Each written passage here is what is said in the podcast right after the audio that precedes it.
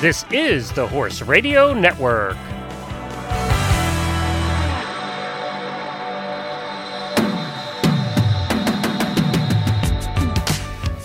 You're listening to the Athletic Equestrian Riding in College podcast.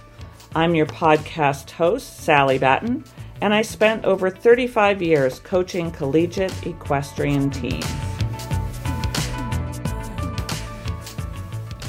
Want to ride like a varsity athlete? Sally Batten's book, The Athletic Equestrian, is now available to order. Whether competing in the show ring or riding at home on the trail, every rider wants to be more secure and balanced in the saddle and effective with their aids.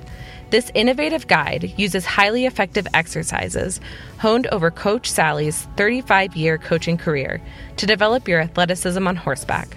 This proven rider training system will sharpen position and vastly improve your skills in the saddle. Order now at www.athleticequestrian.com.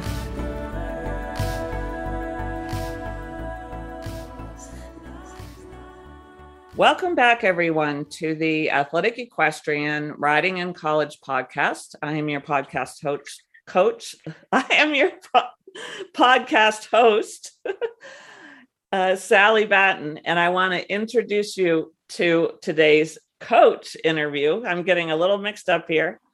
Um, uh, Lindsay Yinger, who is the head coach of the Otterbein University uh, equestrian team, which is located in Westerville, Ohio, outside of Columbus.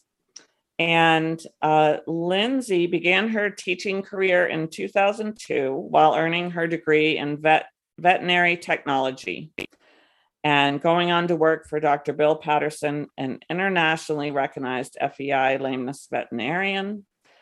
Uh, she works for Otterbein, but her her main gig is that she has uh, Lindsay Yinger Show Stables, which was established in 2006, where she continues her own riding career and trains her students, horses, and IEA team, and has led them to numerous regional zone and national championships and awards.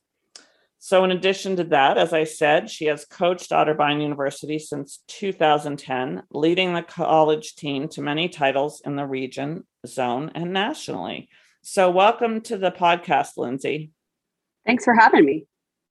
So, let's start out today. Uh, I always want to find out about the coaches and, and how they got to where they are, but let's start out today talking about Otterbein Equestrian. So um, I also want you to talk about the facility and the program and just so just kind of do your do your thing. If you were at a presentation and you're talking about Otterbein Equestrian, just talk about everything from beginning to end. So I started coaching for Otterbein about 12 years ago. I originally came in as an adjunct teacher for some of the upper level students and uh, was not yet the coach at that time.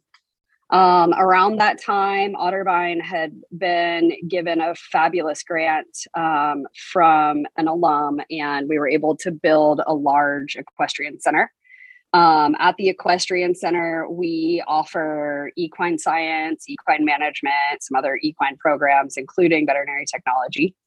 Um, and when that program, um, when those programs kicked off, and and uh, we had this new Equestrian Center, um, it's a huge. It was a huge upgrade to what Otterbein was before. I'm from the area originally, so I had had a relationship okay. with some of the folks um, that were around and and you know worked and taught for Otterbein and whatnot. I had went um, when I was a very young professional. I had went over and schooled IHSA horses for them and a few things like that in the past.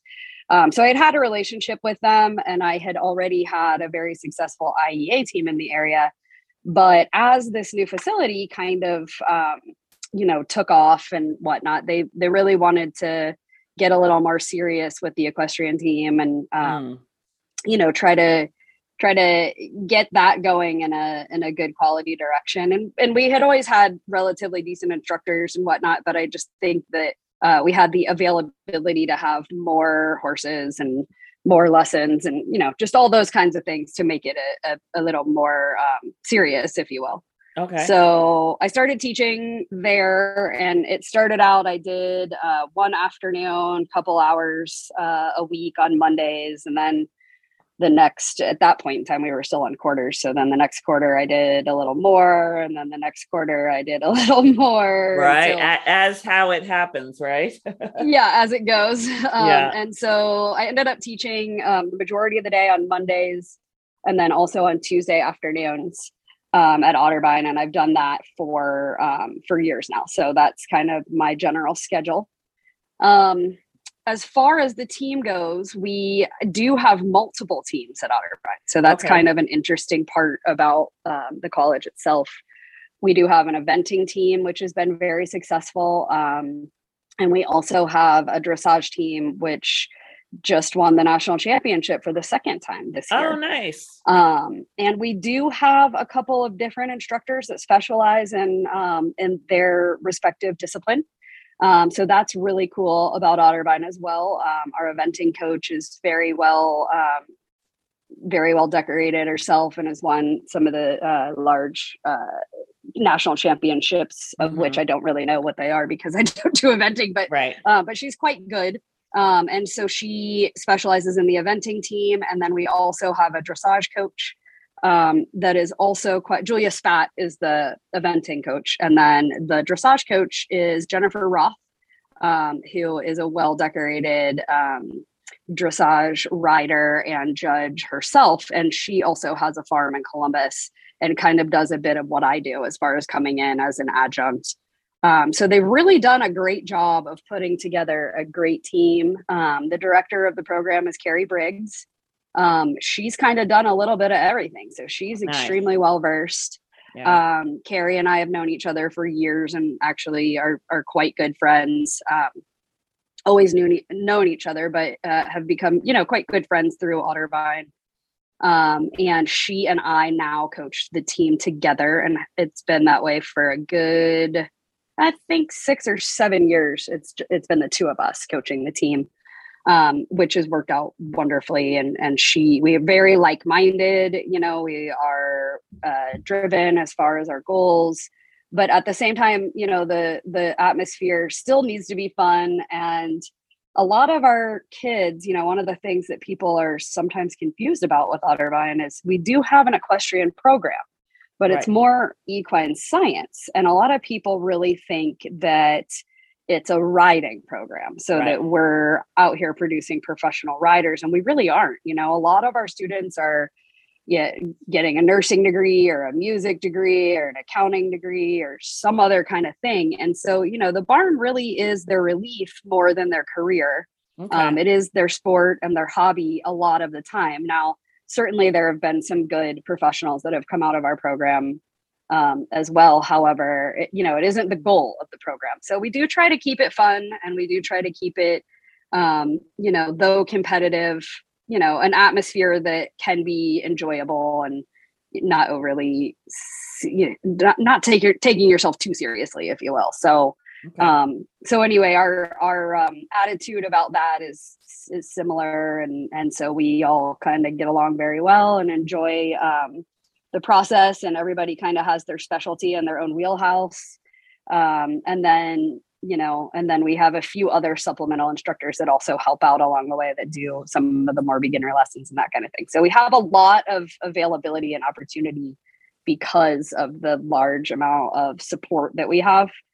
Um, the facility is a total of about 52 with there's 52 stalls at the facility. Wow. um, and about 35 to 38 of those are school horses at any Mhm. given point in time the rest are private boarders um, that are part of the program we don't have any outside boarders that are there they Okay. either are a student or faculty um, and so we do have a few faculty horses and then the uh, remainder are student horses um, the majority of the eventing kids either lease or own their own horse Right. uh, so they they take up some of the stalls um, for that particular thing but but as i said you know all the boarders are either um, either faculty or um, or students so that's kind of the outline of of what the facility is like um, there are classrooms on the facility which is cool Um, Is it on- is it on Ohio campus? State.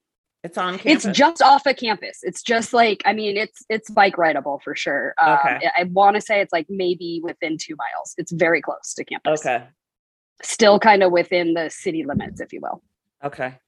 And is the is the IHSA team club or varsity? It is club. It is club. And so are there costs involved for the students? Yes, the costs are involved um, for the riders to ride. They the cost we try to do the best that we can uh, cost wise. We do host a few IEA shows a year and whatnot, and we do have our team kids help with that. Um, and with that being said, we're able to use that as a fundraiser to help cover as many expenses as possible. But for the most part, the kids are responsible for their membership for IHSA and their entries. Um, when we get to postseason and we start to have, you know, zone teams and that kind of stuff, uh, we do try to cover that within the um, equestrian department. Um, that part isn't exactly the part that I do. Um, so I, I understand that there are different, uh, different, um, what's the word I'm looking for? Allotments and whatnot for um, for the finances but i do know that a lot of those iea shows and and different things like that that we put on do uh, offset as many of the costs for the teams as possible And how often do they ride and do they have to pay for their practices or lessons or Yeah. how, Yeah, how do you how do you work it? so each team member is supposed to lesson two times a week to be on the team Okay. um, some of them lesson more for the most part uh, for the most part they do ride at least two days a week Right. um, and they do that in lessons. Now we do also have some practice rides available um, as well that can be scheduled and whatnot. Those are not paid for. Um, the lessons are paid for. You schedule a lesson just exactly the same as you would schedule a class, and they're very inexpensive. And I'm gonna I'm kind of speaking out of turn because I'm not really sure, but I want to say the lessons are maybe thirty five dollars a piece. okay. Um, so they're relatively inexpensive comparatively to mainstream riding. Mhm. Um, but they do schedule that as if it's a lesson or as, uh, sorry, as if it's a class.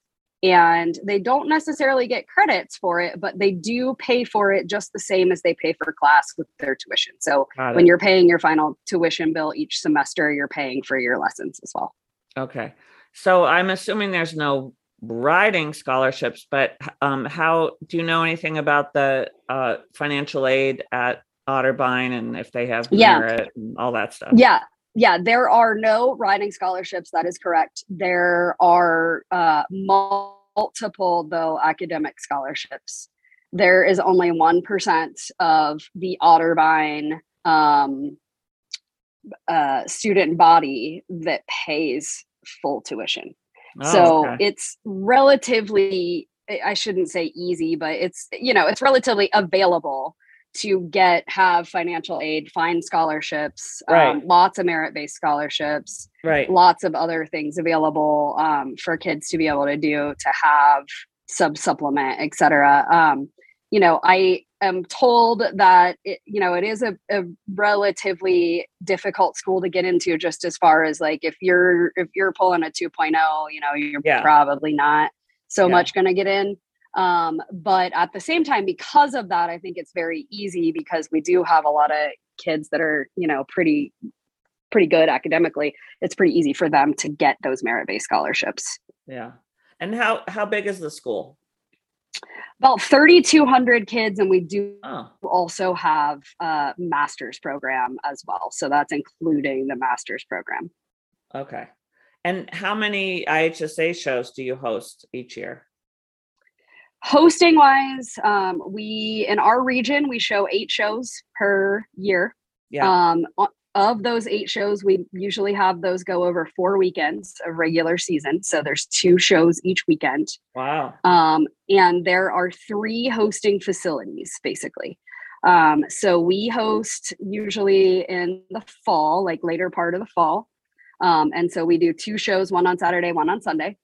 And then um, we typically have a fourth horse show venue that we attend as a region that is not necessarily someone that's in our region. So last year, and we'll probably do this again, uh, Miami University is no longer in our region. They were for years, but they are not now. Um, and they have a beautiful new facility. And right. so we have collectively, as a region, um, in the past, hired them to host a horse show for us, oh, which nice. is really nice, honestly, yeah. to kind of get outside of our region um, right. and ride some other different horses and whatnot. The other nice thing that Miami has now is they have a new indoor arena, which was long awaited for them. Yes. And, um, yeah. you know, so it's a nice, I think it's a nice fundraiser for them as well, uh, in the same manner that we use the fundraisers. I think they're able to um, do the same. And it's a nice facility to go to because it is indoors. And obviously in Ohio, there are only so many, so many right. months that you can utilize the outside. So, right. um, so I think that's what we're probably doing again this year. We just had a regional meeting, so that was kind of the plan that we're looking for, but we don't have those details nailed out perfectly yet. So yeah. three hosting facilities for six shows that are within the region.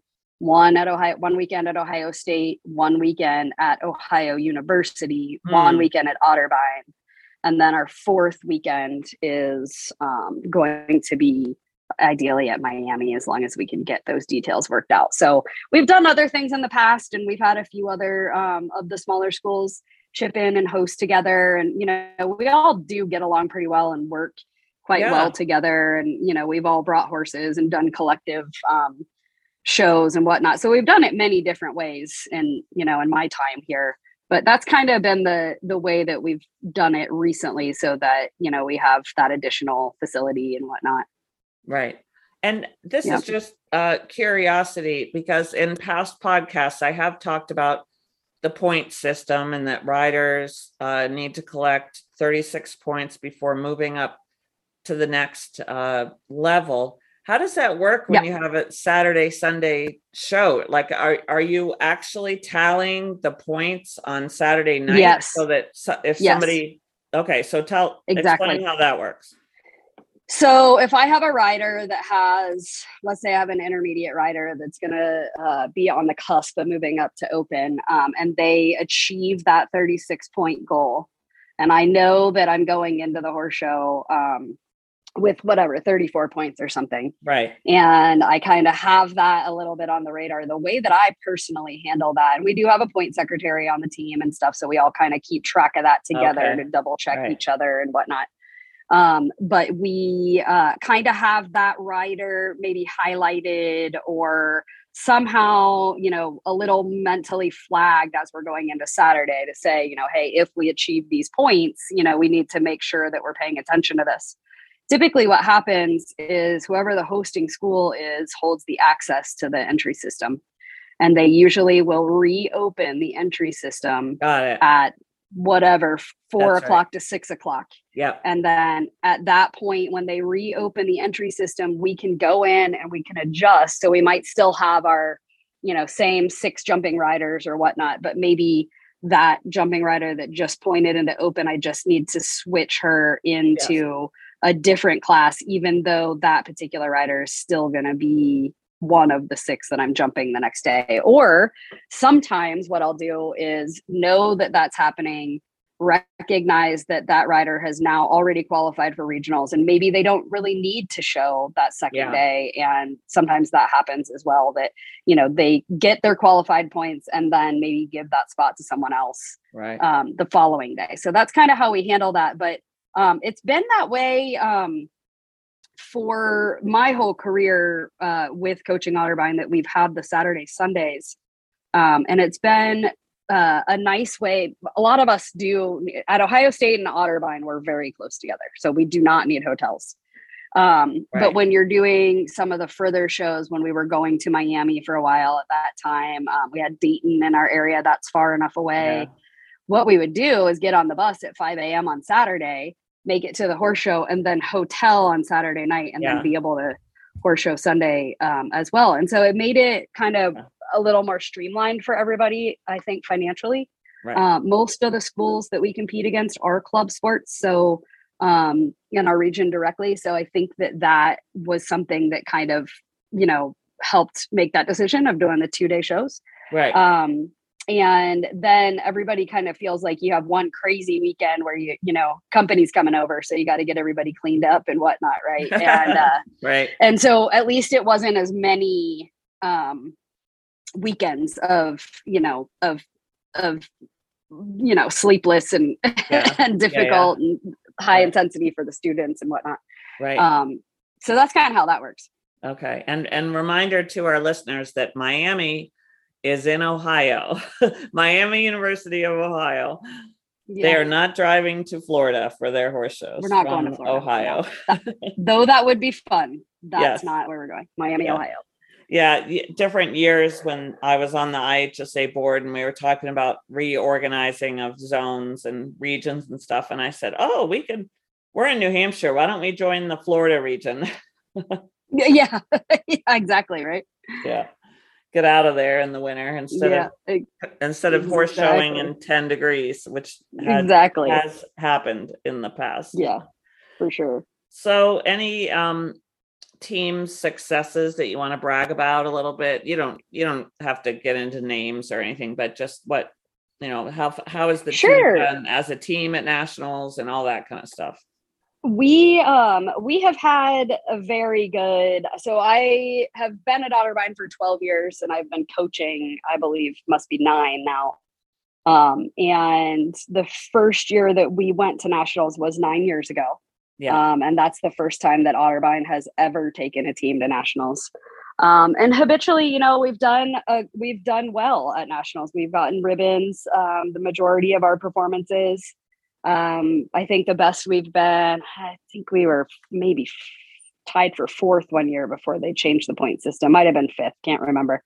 Um, but either way, you know, we've had very good performances. This past year at Nationals, uh, we have a lot of young students. And because of COVID, you know, even a couple of the students that are juniors and seniors had never been to Nationals. right Um, right which was kind of like I feel like I've been showing with this team for a good long time, and they're like, "No, we've never been to nationals," and I'm like, "What?"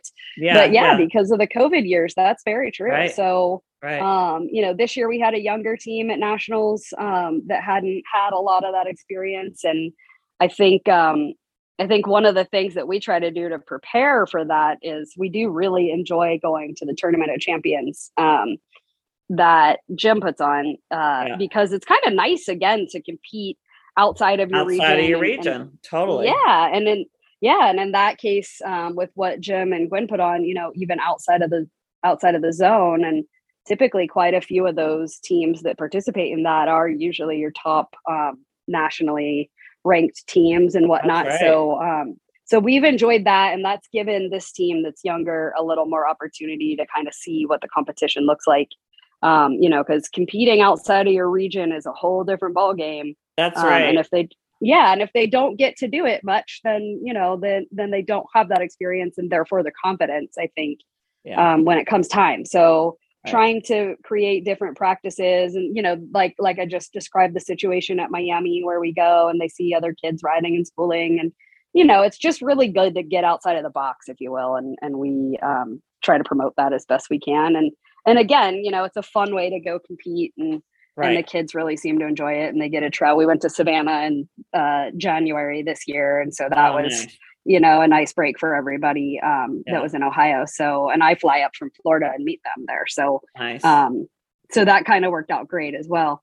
Yeah. Um, but yeah so those are you know th- those have all been good things. We have had quite a few national championships individually as well. We had one um, win a class this year. I've had multiples more than i can count um, that have won at nationals and we've been in the cashion multiple years as well. And um, you know generally speaking i just super enjoy the college team because you know all the kids that are there they they want to be there they're doing it for themselves you know they really want to learn.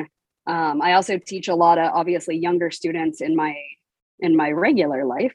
Um, but you know they're these kids are a little older they're ready to grasp the concepts you know they're ready to work and when it comes to postseason you know by the time we get down to those kids that are eligible for postseason and are selected to be on some of the teams and whatnot. They're very, you know, they're very serious, although not right. too serious about themselves, but um, you know, very serious about it. They put in a lot of hard work, a lot of dedication, and that's refreshing for me as a teacher. I, I really do enjoy teaching the sport. Yeah. Um, I definitely have a passion for teaching.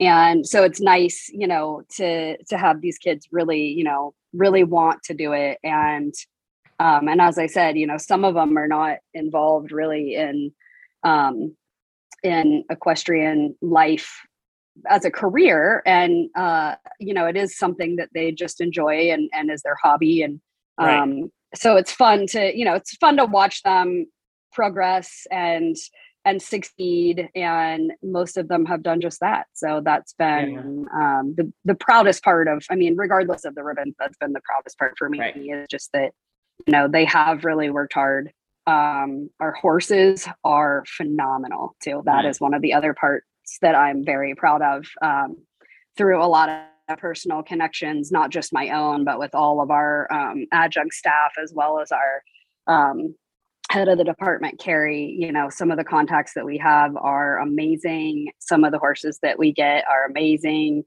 I have left Maclay finals and put horses on my trailer that are being oh. donated to Otterbein straight out of Maclay finals. Oh my gosh. Um, I did the same thing for the international derby finals last year out of Kentucky, put one on the trailer for that. And ha- we just have some really super amazing donors um, and some super horses that just, you know, maybe need a step down or yeah um, or the owners feel like they deserve to do that because they've had you know we just recently um, are getting a donation that has been doing the high juniors and it's just older. It just needs to step down yeah, and right. it doesn't need to jump meter 45 anymore. We're, yeah. we're more than happy to have it, you know? Yeah. Um, and, and so again, we're very lucky in the sense that we have good relationships and we have a phenomenal facility that makes those donors feel very comfortable right. um, to send their horses to us and whatnot. So I'm also very proud of the horses that we have and um, you know, one of the other things that's super great about Otterbein is we do have a vet on staff um, because of our veterinary science classes and whatnot. We um, are able to just, you know, able to provide a lot of the horses what they need um, because of that. So that's great. Um, and also, we really do follow through with what happens to them afterwards. Too, yeah. you know, we really do. Yeah you know, a lot of the horses end up going, I would say over half of the horses end up going to a student that fell in love with them. Right. And when they have had their time at Otterbein, and we try to retire them all before, you know, they're they're unsound and, yeah. and yeah, before they have to, exactly. Yeah. And um, you know, and so they still have life as a trail horse or a lower level dressage horse or whatever.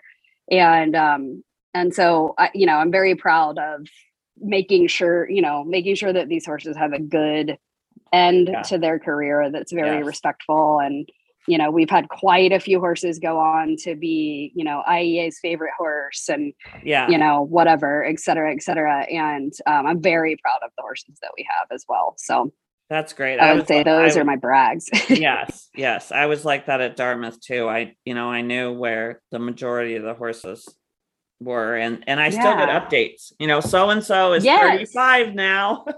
yeah. So and it I makes love, you feel so good to yeah. know that, you know, that because you love them. I mean, yeah. they they do a lot for us and, and right. our team and the, many of the horses are there exceedingly longer than the students are, right? And right. Um, right. And you know, there's a couple that have been there longer than me. Yeah. Um, but right. they're just, you know, they're wonderful animals to let us do what we do with them. And and I uh, am I share that thought and mentality with everyone in the department. And so right. I, you know, I love that part about the job too, that we're all very much, you know, the horses come first and the kids do also share that mentality. So, you know, it's nice to nice to know that that is kind of how we're based and keeps everybody very grounded and the horses sound and happy and yeah, that's all great. of that. Yeah. So let's let's uh, change gears a little bit. Talk a little bit about uh, you and how you started riding and where, and that's it's. Uh, you, I think you said in the area. So just talk a little bit about you for a minute. So I started riding at a relatively young age. Um, I think I was probably around eight the first time that I rode, and um, I actually, my father and I um, went to a trail riding place to rent Okay. horses to ride because I wanted to ride so Oh. bad and we had no idea how to do it. And so we did that actually on a I was like eight.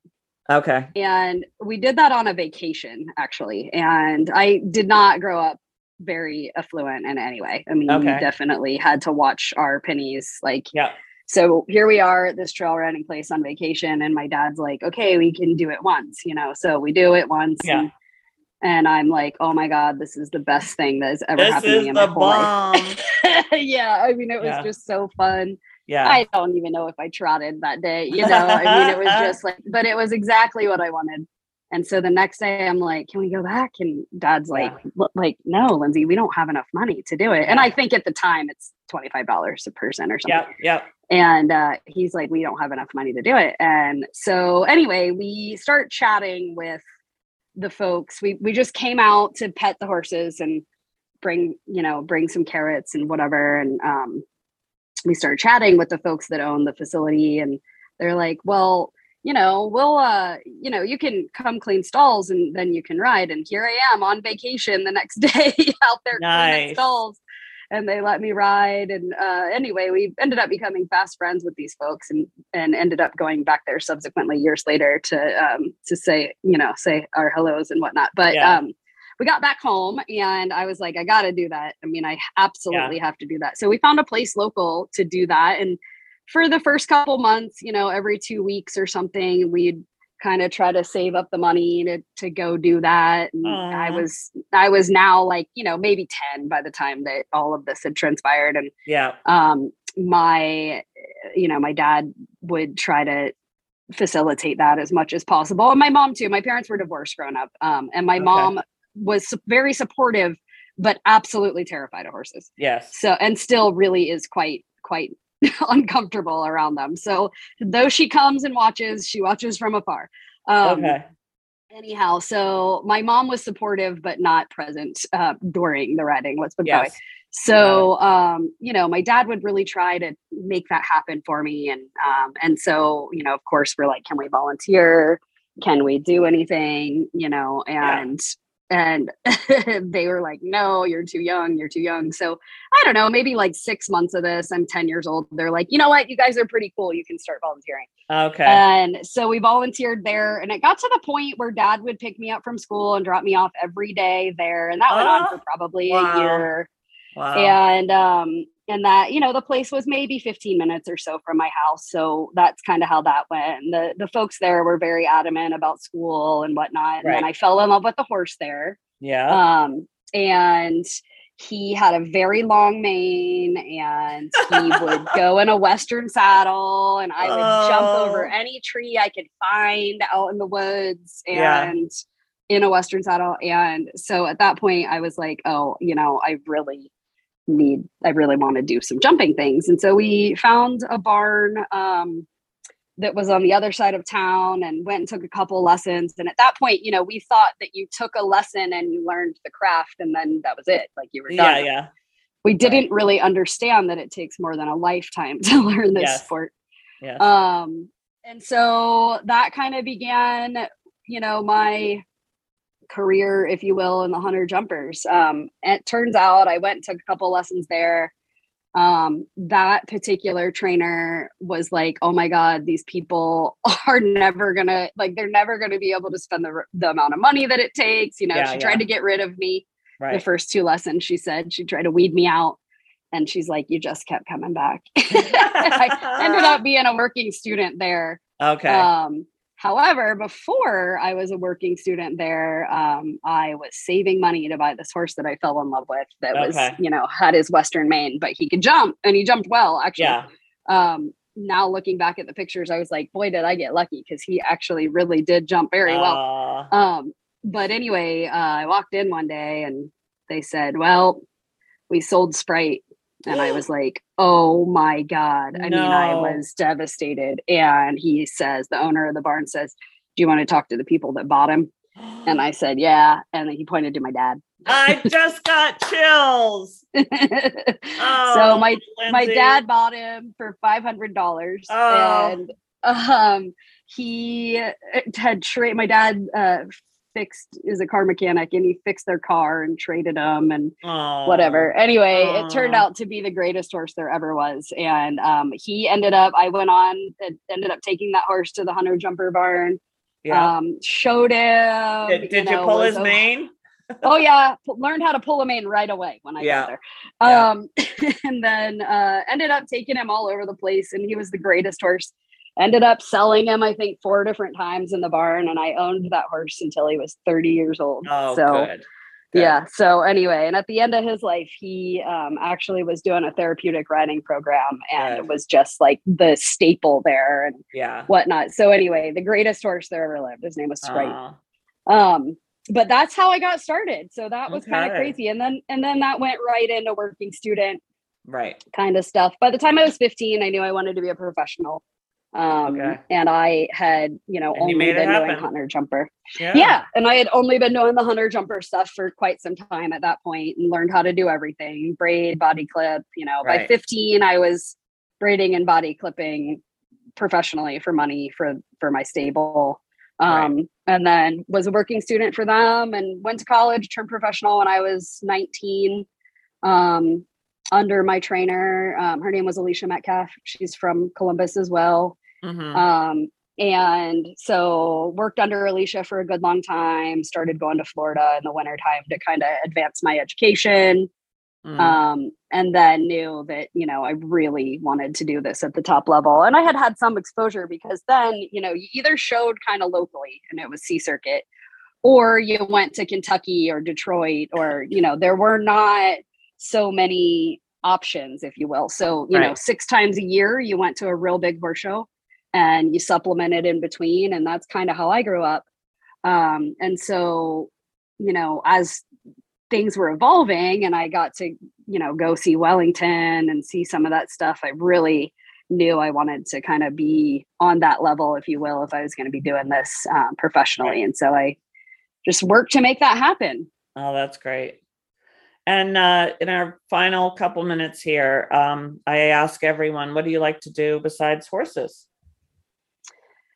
Um, I have no idea because I don't think I do much besides horses. Um, I I have two daughters, um, and so they show as well, and so we do spend a lot of time traveling together and whatnot. But we collectively, as a family, including my husband, really love dogs. We have five dogs, Okay. um, and we spend a lot of time with our dogs. We have um, a couple puppies in the last couple of years, so that's been fun. We love to Mhm. rescue, so everything we have is some kind of a mutt.